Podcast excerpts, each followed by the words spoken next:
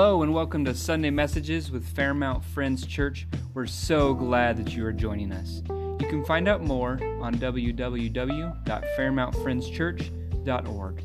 Here's Pastor Brock Meyer. This last, uh, this last week, I was going through some of the books that we have here um, at the church and at the parsonage, and it was neat. I was able to go through a couple of our old Bibles that are here. And there are some family names in these Bibles that you guys may remember. Um, here's one um, Olive Kimmer. Anybody remember the Kimmer family? Olive Kimmer, this is, this is one of them. Um, here's one uh, Ruth Ellen Kelsey. Ruth Ellen. This would have been Morris's mother, correct? Um, placed here in loving memory of Ruth Ellen Kelsey, November 2nd.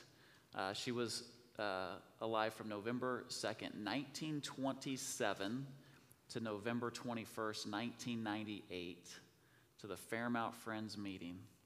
Um, kind of a pretty neat Bible to have here. And here's another one. This one is a, is a pretty, pretty neat one. 1938. Um, and I was just talking with Jim about this. The, the, Whitleys are here. It's pretty neat to see them. They're back. And um, it was uh, Margaret, is it Newland? Woolen? Woolen, okay. D.M. Woolen and Margaret Woolen. Anybody remember those names? The Woolens? Do you, Don? Okay. Margaret, yeah, okay. So, kind of some fun history that we have here. Isn't history pretty, uh, pretty neat? Also, Cindy Gross and her family. I mean, she is showing out today with some family here. And Cindy, we've got a pretty fun thing that's about to happen.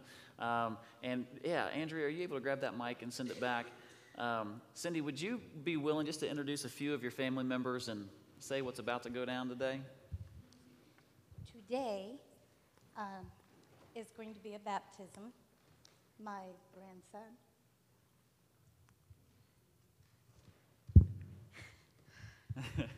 has decided to give his life to the Lord.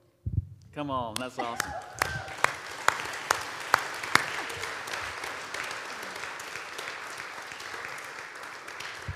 I have with me my three sons, Joshua, Matthew, and Isaiah, and their children. Um, there's Benjamin, Oliver, Henry, Josiah, and Lila is downstairs. so I also have Kevin and Ashley and Maddie and Ryan here, and of course JC. So love it. Most of us are accounted for. Yeah. awesome. Very cool. Isn't it neat to see that Christ is alive and moving and changing hearts and changing lives? And um, Alyssa's testimony this morning that God's moving in, in our family and um, yeah, just cool. Neat to see. Um, I'm going to say, a special hey to, um, to who's watching is Mary Francis and, and Reese. Um, say hey to Reese, but I'm mainly talking to Mary, and she's getting a kick out of it right now. So I'll wave to, wave to her, and uh, she's on. Uh, she's doing well. So, and I also wanted to say, Pam, this morning you're like Superwoman over there she's got half of the children's ministry on this front row. And how you pulled that off was impressive. Um, that was pretty, pretty neat. Um, Heath and Pam have the heart of God whenever it comes to the children of God. And they take in kids through uh, fostering, and then they move into adoption. And just two weeks ago, um, had another adoption, and they are amazing. Um, and if you don't know them, you need to know them because they deploy an insane amount of the heart of God towards people that are in need of family and that are in need of a father and a mother. And Pam, it was it's always fun to see you, but you were you were doing what you do this morning, and it was awesome. Um, we'll dive into our message here, and uh, through the month of July, we want to focus in on uh, having a message geared towards faith and to inspire our faith, to encourage our faith, for us to, gain some ground and to go to new places in our faith, to maybe take some steps perhaps that we haven't taken before, maybe to be obedient in places we know God is calling us to, but we're just playing it safe and maybe playing small. That perhaps God is asking you, come on, let's take a, take a little walk with me, and I would love to take you on a great adventure. Many times, the best life is just on the other side of obedience.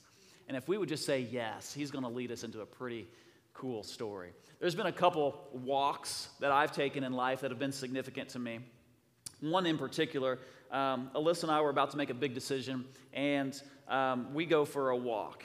And we're thinking about transitioning life from where we were in Crown Point as youth pastors and making a, a, a, move to a new place that we didn't know where we were going. And as we're going down this walk, and I still remember as we're going down this walk of, of Main Street, and we're pushing our stroller, and Judah's not strapped in because we don't like seatbelts. Um, Judah starts climbing up the stroller as he is looking at us, and our hearts are heavy. Where do we go? What do we do? Y'all know whenever there's a decision that's just kind of sitting in your belly for weeks, if not months, and you know that the decision has to be made, but you just don't know what it is. And we knew that coming in, and it's like, God, we don't want a ton of options. We just want the one option. We just want some clarity. What is it that you're calling us to do? And so it looked like potentially moving our family across the country to Louisiana, to New Orleans. And we're like, what are we thinking? Why would we even do this? And that's a big step out. And like, we are from Rigdon and we play it small and we play it safe. Um, and we don't go to, to big, big, bad New Orleans. Like, that's just like a terrible idea and but we're feeling like maybe God is moving in our hearts and he's stirring something. And then we think, but we've got this little 1-year-old boy and like, you know, what do we do about that? And we have no family and we know no one and like what are we thinking? And Judah climbs up out of the, the stroller and he looks up at us and he goes, and we melt and we're holding hands as we push this stroller and we're like, we're going to be fine because home is wherever we are. And we will do it, and God will be with us, and we'll just see. And there was just joy. All of a sudden, all of the worry just turned into this childlike faith like, ah, I don't know where we're going, but I'm cool because you're my parents and you're for me. I'm sure you're going to feed me, and life will be great. And there was just this joy in trusting the Father that He'll, he'll be good and he'll provide and wherever i'm at he's with me. And, and it really was judah's joy and the simplicity of his response of just trust. He didn't know what he was doing. He probably had gas. He was just like oh that felt better. But i'm with my dad. And as long as i keep my eyes fixed on my father's face i'm going to be smiling and life is good. That was a good walk that we had Recently, I've been getting up a little bit early and I go for walks and I'll go over here to the park in Fairmount. And I'll take Wrigley with me. And so we'll go and we'll walk. And, and as soon as I pull this thing out, Wrigley goes bonkers. He knows exactly what this thing means. And as soon as I grab the leash, his booty is shaking and he's knocking over chairs with this tail. I mean, he is wild and amped and he is excited to go. And I'll just, I'll just hold this. And rarely do I even use it because I'll go out there early. There's not a lot of people out there. And so we'll just, he just kind of runs and he just goes for it. So as I've been walking with Wrigley, you know that whenever he gets going and all the energy gets going, that he's going to have to go to the bathroom. Okay? And so as he's going to the bathroom, I make sure that I bring one of these. All right? Y'all know what one of these are maybe if you live in town. If you live in the country, you don't care. Just let them go. But in, in town, we do this thing where we actually have to like pick up our dog's stuff afterwards. It's embarrassing for all of us. Even the dog, he's like doing his thing. And he's like, oh, this is embarrassing. Um, so I, so I, take, I take one of these with me. But you never can fully trust Wrigley. And so I take a second one. And I make sure that if he doesn't get it all out in the first one, I got, I got a second one ready. So I take out two of these bags, all right? And as we're going, he must be just working overtime because I go through one and throw it away. I go through two and throw it away. But he doesn't go once And he doesn't go twice. Wrigley goes a third time. And I don't know about you, but I kind of like it when people clean up after their dog. And so I'm like, oh my gosh, you're an embarrassment to our family. And like, this is like, so I'm like, ah, what do I do? And he's just like going. And you know that dog look whenever they go and they're kind of like looking over at you and they're like doing one of those things. I'm like, ah, oh, like, I'm looking at you like that. Like, gee whiz, this is my dog. And I picked one, two bags, but he went a third time. Ah, I wish I would have had a third bag. But I don't have a third bag on this particular one. And usually, we're the only people out there, except for this walk. And I see this guy coming in the distance, and I'm like, oh my gosh. And I can feel his eyes of condemnation looking down on me. And I'm like, I gotta, I gotta do something. Like, what do I do? And so I grab a stick and I act like I'm kind of bending over and like playing around with it. And I'm like, you know, would you just kind of like roll it or like just throw some grass on it? Like my mind is wondering, like, how do I get away from this? Do I like run over and like fake a, a Charlie horse and then, hey, come over here, help me, stretch my leg? I'm thinking of everything I can do to distract because this matters to me that we pick up and keep our park clean. If you ever step in something, it's not me, okay? Um, and so I'm just wondering what to do. And I come to this point of decision. I got to bare hand this thing.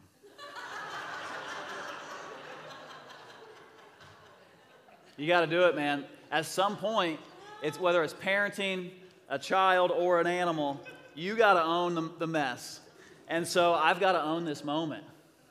And I'm trying to like do this thing, and I see him coming, and I'm like, okay, I got to get to a trash can. So I take off running to the school. And I go to the school, guess what? No trash can. I take off around the corner, and as I round the corner, I'm looking, no trash can. So I take over to the baseball diamond, to the field. Finally, the big dumpster, right? It's locked. I'm like, oh, I'm like, got a heater. Like, help me, somebody. And I keep like running around. I'm like, oh my gosh, please can somebody leave a trash can somewhere for moments like this whenever a guy doesn't have an extra bag? So finally run over to the park and find one. And then I go to the bathrooms. Locked. Can't wash my hand. So when it's this early in the morning, there's still dew on the grass. The only water I have. So I'm trying to wash my hands on the dew on the grass, and clean it up. And I'm like looking at Wrigley, like, you gotta be kidding me, bro. Like, seriously, was working overtime. I don't know what you had for breakfast. So, kind of clean off my hands, and then, um, and then I, I made it to church on time this morning. And so, if I greeted you this morning, sorry. There's some walks that you just remember a little bit more than others. I will not forget that walk. There's a couple times we see God take some walks. One of the first times we see God walking is he comes to have a pretty tough walk where he visits Adam and Eve. It says in Genesis 3, in the cool of the day, it says that God walked through the garden. He was looking for them to find them. Abraham, he took a pretty tough walk with his son Isaac as, uh, as they walked the road of Moriah. Moses, he took a couple people a couple million people on a walk through the Red Sea, and then a painful long walk for 40 years through the wilderness. We see Joshua and his troops, they took a triumphant walk around the walls of Jericho. Jesus took a walk where he revealed himself to some disciples on the road to Emmaus. The Apostle Paul, he had a walk that was interrupted on the road to Damascus. There was a walk that was so gruesome and so beautiful. The God man took a walk up the Mount of Golgotha. This road was so painful, it even has its own name. It's called Via Dolorosa. It means the way of the suffering or the road of many sorrows. But perhaps the most unforgettable walk in all of Scripture was taken by Peter the day that he got out of the boat and he walked on water. It's unforgettable not just because of that he went on a walk, but it's what he walked on and it's who he walked with that sets this walk so far different than maybe any other walk that we see in Scripture. And there's a Bible verse that we want to read, and jump with me to Matthew chapter 14. Here is one of the books that I'm pulling from. This is John Ortberg. If you want to walk on water, you've got to get out of the boat. If you want to walk on water, you got to get out of the boat. Also, I wanted to show you that I am an old dog that can learn new tricks. And so after Wrigley schooled me, um, I started bringing more bags.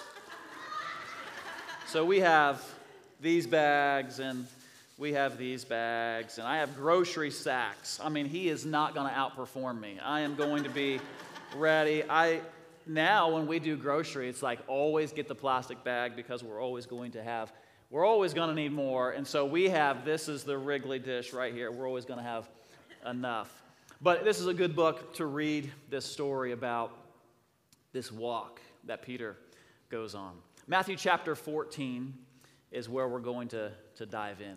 Just give you a little bit of history about who this Jesus man is. Jesus is a rabbi, okay? So, one of the greatest things that you could do or accomplish if you were a young Hebrew young man is you wanted to be picked by a rabbi.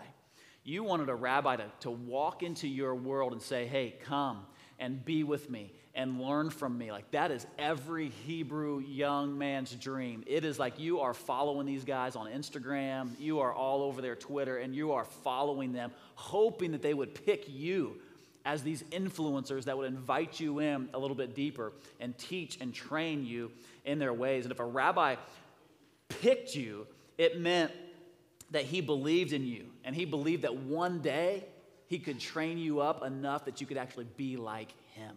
So he would reproduce himself in eight to 12 people at a time. He could reproduce his own life. So then he would call you to follow him. And so Jesus calls 12 of these guys to then follow him. And now we see that they would follow him everywhere. The intensity of this call for these young Hebrew boys to follow their rabbi, wherever this guy went, you would watch him and you would learn him. You would watch and see how did he say that? How did he respond there? How did, how did he pause when he was speaking and teaching?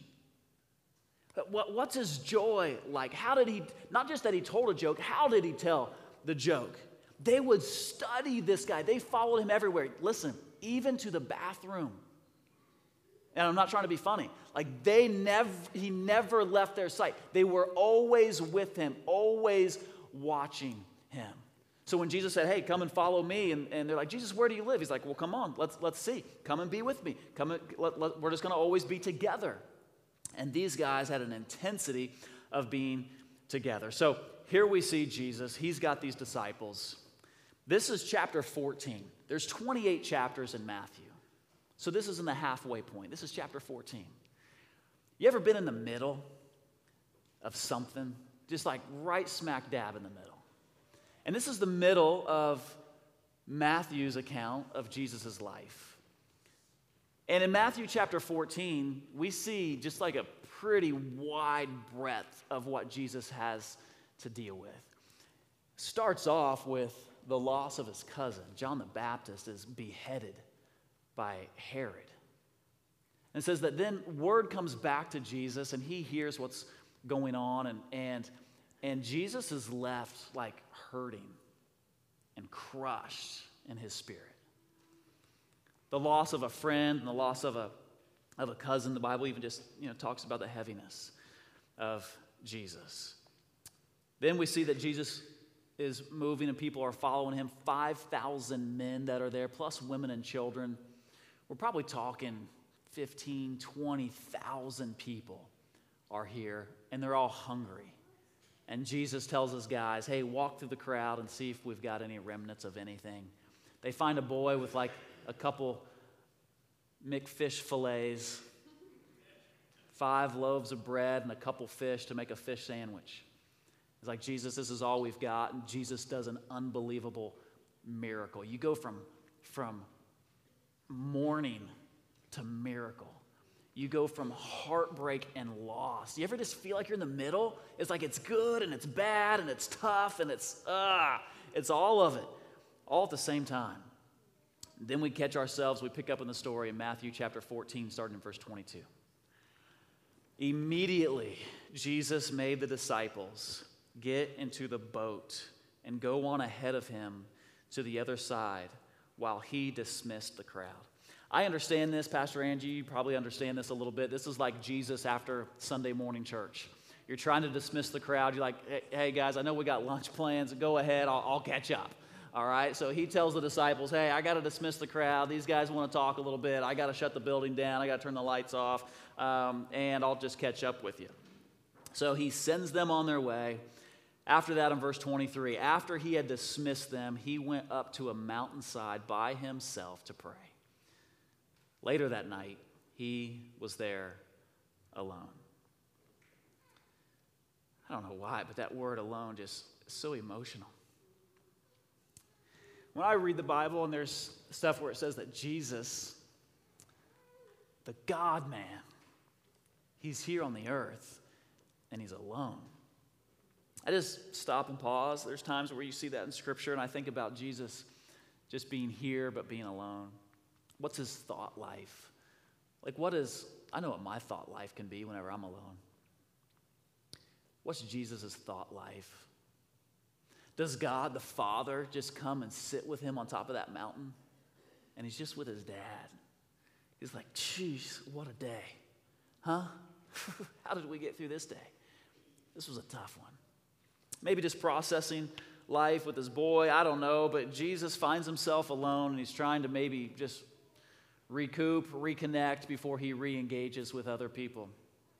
Verse 24 on the, and the boat was already a considerable distance from land, buffeted by the waves because the wind was against it. The boat is heading across the Sea of, of Galilee, and in the Gospel of John, it says specifically they were traveling to Capernaum as they're crossing the Sea of, of Galilee. And, in John, he actually says that they were traveling five, that the boat was already five to six kilometers out from land, out on the sea. So Jesus has to do a 5K just to catch up with them. All right, so he's going to do three to four miles, between five and six kilometers, just to get where these guys are. Jesus didn't just like walk out from the beach, you know, 100 yards.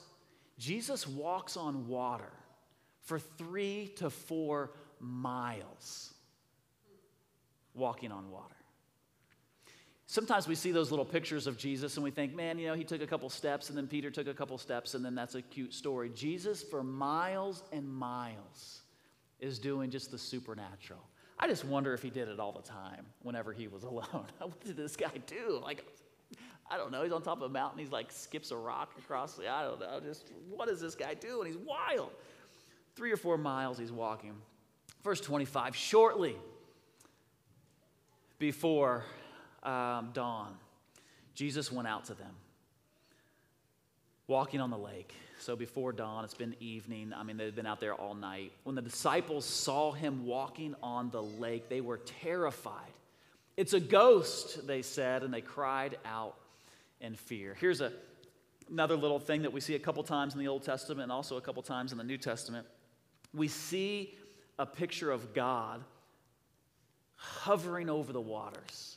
This is like tohu vavohu. Remember, we talked about creation when the Spirit hovers over the waters of creation. Here's the, the Holy Spirit. They go, It's a ghost. Like, oh, yeah, yeah, it is is the Holy Ghost as He is coming over the waters. It's the same picture that we see whenever the, the, the waters flooded the earth, and like the dove was like the, like, the, like the Spirit of God that hovered over the waters to see if God was going to provide for them uh, after the flood. It's like whenever Jesus gets baptized and the Holy Spirit descends like a dove and hovers over the waters. And here we see, as it's all hitting the fan for the disciples, the Holy Ghost is now hanging out over the waters and he's coming to engage them. Verse 27 But Jesus immediately said to them, Take courage, it is I, and do not be afraid. Lord, if it is you, Peter replied, tell me to come to you on the water. And let's remember, these are rabbi students, these are Hebrew students. They're like, tell me to come because I got to be everywhere that you are. My eyes are fixed on you. I am locked in on you. Wherever you go, I go. Will you just tell me to come because this is my job to be wherever you are? So there's this hunger inside of Peter. If I need to get outside of this boat, I want to be where you are. There's something that I can feel from my son, and I love that my son now is in our, is in our services now as he's moving into junior high school. But there's something inside of Judah that I can feel that he just wants to be like me. In those younger years, it was always monkey see, monkey do. If dad does it, I want to do it. And I want to say it like that, or I want to walk like that, or I want to talk like that. I, I, know that he really wants his hair to be like this. Um, he wants to cuddle with his sisters the way that dad can cuddle with his daughters. He wants to, um, to joke and to, to engage in so many of the same ways that dad does. Peter, in the same way, he wants to be exactly like his rabbi. If you're doing it, I want to do it. Jesus, if you're doing it, just tell me. I'm ready, man. Tell me to come. And there's this urgency inside of Peter to do something epic and miraculous and to be just like his man. Man, if Jesus is doing it, I want to do it. You notice that Peter didn't ask for an intervention, he asked for an invitation. Jesus, don't stop the storm. Don't stop the waves. Just invite me to come out there with you because I want to do some stuff. I want to do this stuff with you. Don't stop it. Just help me. And I would just encourage you with this whatever you're going through, maybe there's some storms and some waves. Jesus, help me get through. The way is through, not out. The way is through marriage, not out of marriage. The way is through the winds and the waves and this hardship. Not just out. Jesus, just get us out of here. No, no, no.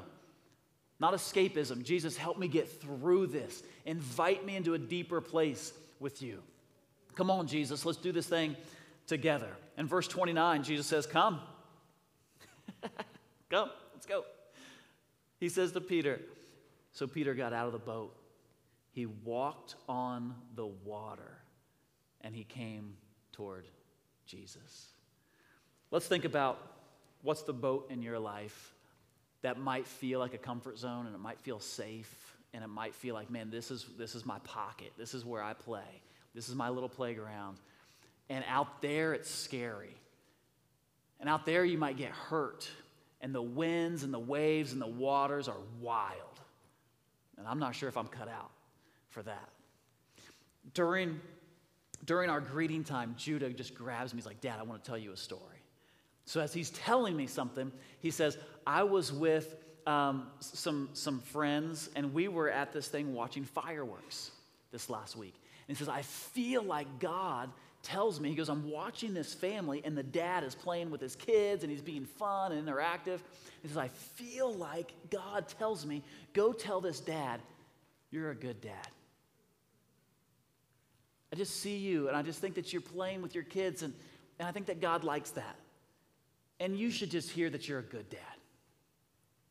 Any dads out there, you just kind of want to hear that from time to time? We don't hear that very often, but man, would I love to hear you are doing it, man. You're a good dad. And so, a little preteen boy gets a prophetic word from the Lord, and he goes, But I'm feeling like all of this stuff, you know, like, oh, I don't know, and I'm nervous, and should I do it? And he said, I just obeyed that voice, that Holy Spirit. So I walked up to this guy and I said, Hey, I just want to tell you, I'm just watching you with your kids, and, and I think that you're a, you're a pretty good dad. Oh, man, thanks. Oh, yeah, that's great. Oh, that's cool. He's like, Okay. you just kind of go and you just do your thing. And it wasn't so, I just wonder if it wasn't so much about the dad as it was about Judah. And Jesus saying, Judah, can I trust you with something really small and simple? Can you just start working through some obedience and flexing that obedience muscle and just getting strong and just hearing my voice? And when you hear, you obey. I just want you to have an ear to hear and a heart to obey. It has nothing to do with this guy.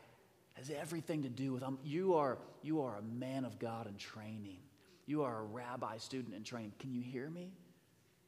Maybe you don't even hear. Or what if you do hear but you don't obey? I've done that too. And just that pit in your stomach is worse than the nervous feeling in your stomach. Oh, I wish I just would have done it. There's times when maybe God's saying, hey, say that to the person at the grocery store. Hey, you need, to, you need to have a prophetic voice to your waitress right now. And as she comes up, just start, just start speaking because I'm always speaking. I just really want to speak into her right now. Come on, let's get out of the boat. Come and play. Come on, let's come dance on the waves. Let's come play a little bit. Let's have some fun with this Christian life. Christianity is not good church attendance. Great job, you showed up. No, it's being like Him, it's being like Jesus. Maybe there's a dream in your heart. Maybe there's a business inside of your spirit, and you just want to play it safe. I don't want to, to risk it. I don't want to sink. Man, I'm good inside this boat. Can I tell you, the, the, the safest place is in the center of the calling of God. You might think you're safe in America, but if you're living outside of the call of God, you would be much safer in the Sudan, following the call of God because he will take care of you whenever you're under the cleft, whenever you're under the shelter of the Most High. And so he's calling you, maybe, he's calling you out. He's saying, Come on, let's go. What is it that you just don't quite want to risk? Is it ego? Is it, hey, he's been asking you to go to that person and ask for forgiveness for a long time, and you just won't obey? It's like, Come on, man, there's a much better life out here. I also want to encourage you with this. If you're in the boat without Jesus, you're still in the storm. Or you can be on the waves in the storm and be with Jesus. Your option. Either one, you're still in the storm. I would just encourage you to be in the storm with Jesus and not hanging out in the boat with a bunch of other dummies. All right? We've got the 12 stooges here, and you want to hang out with them whenever you've got the Son of God that's like dancing on the waves. Make sure that we're picking the right audience, right? So this is good stuff, but it's not easy and it's scary stuff. But this isn't the place for fear. That you're like one step away from the adventure of your life if we could just go for it. In verse 30, Peter shifts his eyes and it says that when he saw the wind, he got afraid. And then he began to sink. And he cried out, Lord, save me. Interesting that Peter didn't sink, he began to sink. Isn't that funny? Like, I'm going to sit on this ledge, but not really. I'm just going to begin to sit on it. I'm not twerking, trust me. this is probably how I'll twerk when I'm 80, like it's really slow. He didn't sink, but he began to sink, and something starts kind of happening inside of him. You know, as you see this moment of him beginning to sink, there was a guy that was on the boat with him, another disciple. His name was James. James was a disciple. James was also a half brother of Jesus. James had kind of a front row view to so much stuff. James was kind of the main leader of the disciples. He goes, I am James, I the judge. And he began to speak something. If there was a first among equals, it was probably James. James writes in his book, James chapter 1, he like leads with this verses 6, 7, and 8. He says this He says, But when you ask, you must believe and not doubt, because the one who doubts is like a wave on the sea, blown and tossed by the wind.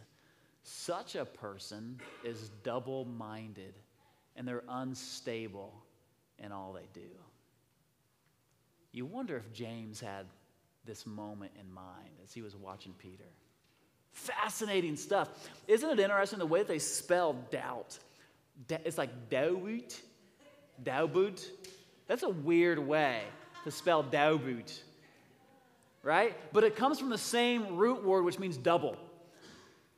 It's the same word as, as double. Whenever you become double minded, or as Peter became double visioned, he started seeing two different things. He starts seeing the waves and the water and the wind and worry, and he starts freaking out. His, his inner man is starting to get, get flustered.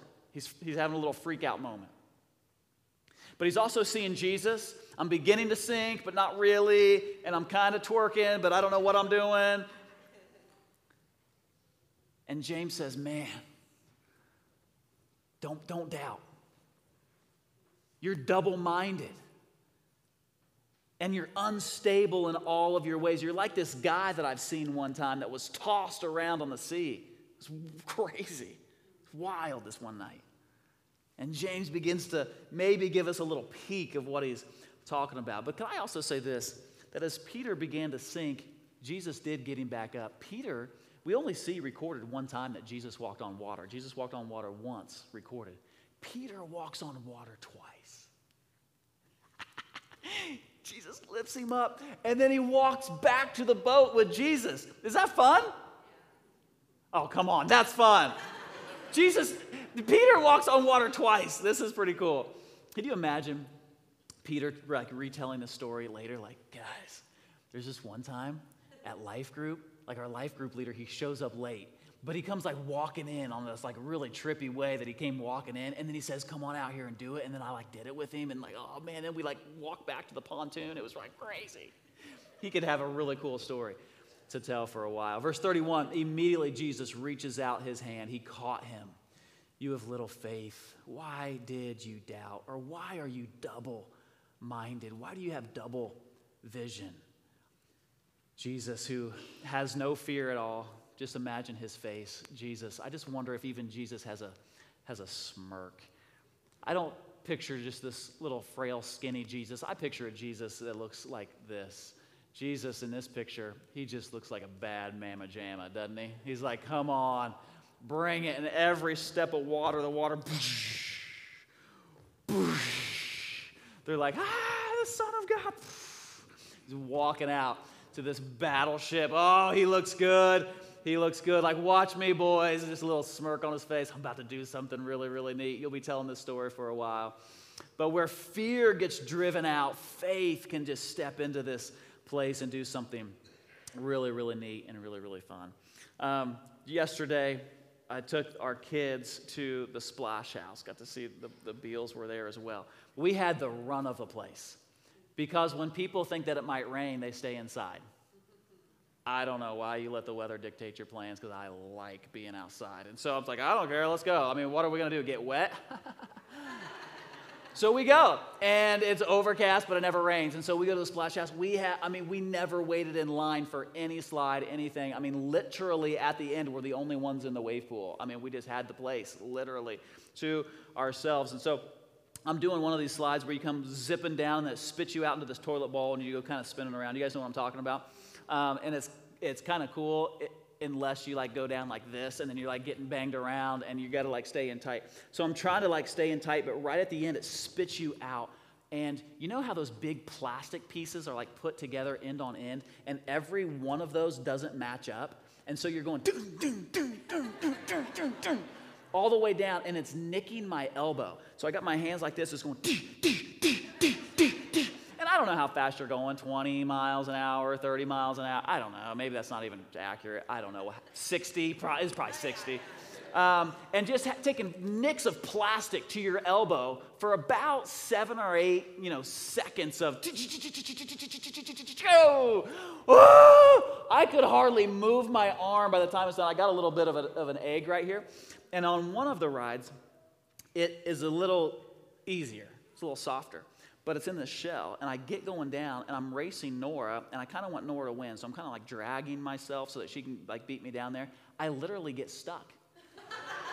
I'm stopping because it doesn't just shoot you down. This one just kind of like this lazy little slide, and it's dark black in there. And I'm like freaking out. Like, I understand if somebody has claustrophobia right now, they'd be freaking out. I'm like, oh my gosh, I'm trying to scoot and I can't. And you're like, ah.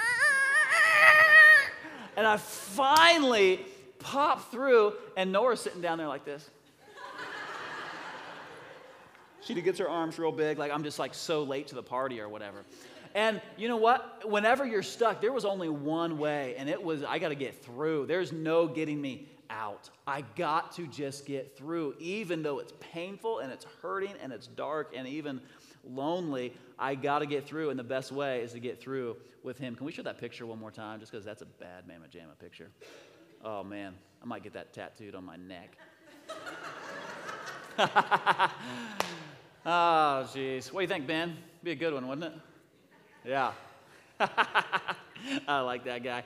And when they climbed into the boat, the wind died down, and those that were in the boat, they worshiped. Truly, you're the Son of God.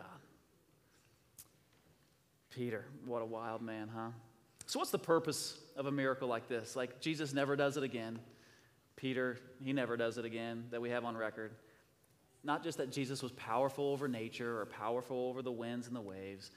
I just think that he wants just to prove some faith, just faith lessons. Can you trust me?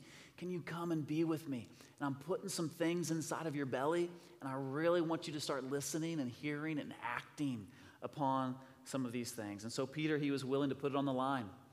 Lord, if this thing is you, and you better make sure that, it, that it's God, not just a pizza dream that you had, like a for real idea that comes from the Lord. God, if this is you, I want to do it. I want to be like you. So we'll wrap with this. What's the water that you're looking at? What's the winds that are freaking you out? What's the boat? It's kind of comfortable. Who are the people that I'm surrounded with? What's the place that I need to launch and get out? I want some better stories, man. I want a better life of faith than just the current one that I'm living.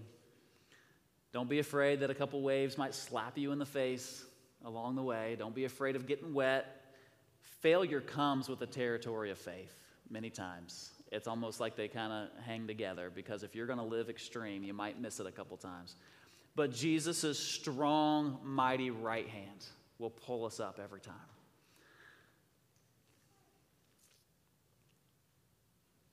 What's our next step? What's your first step? What's your first step to get out of the boat? Because I believe that there's a pretty cool walk that he wants to take you on. And we see some different walks.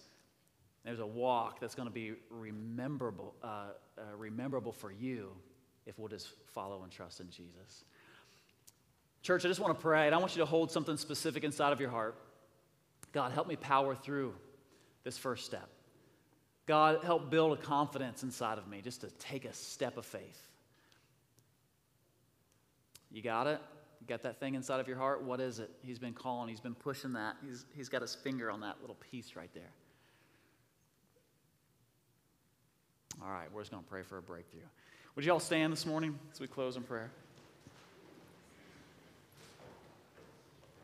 Dear Jesus, we're asking you, God, that we would have faith and faith for our future as you're calling us into something.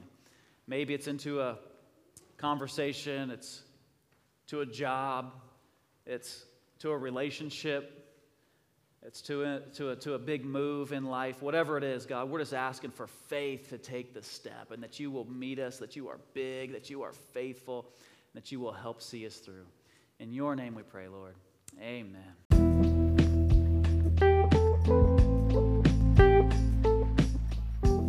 So we're so glad that you were with us today. You can subscribe on iTunes or Spotify or your preferred podcasting app. Be sure to rate us so other people can know about the podcast.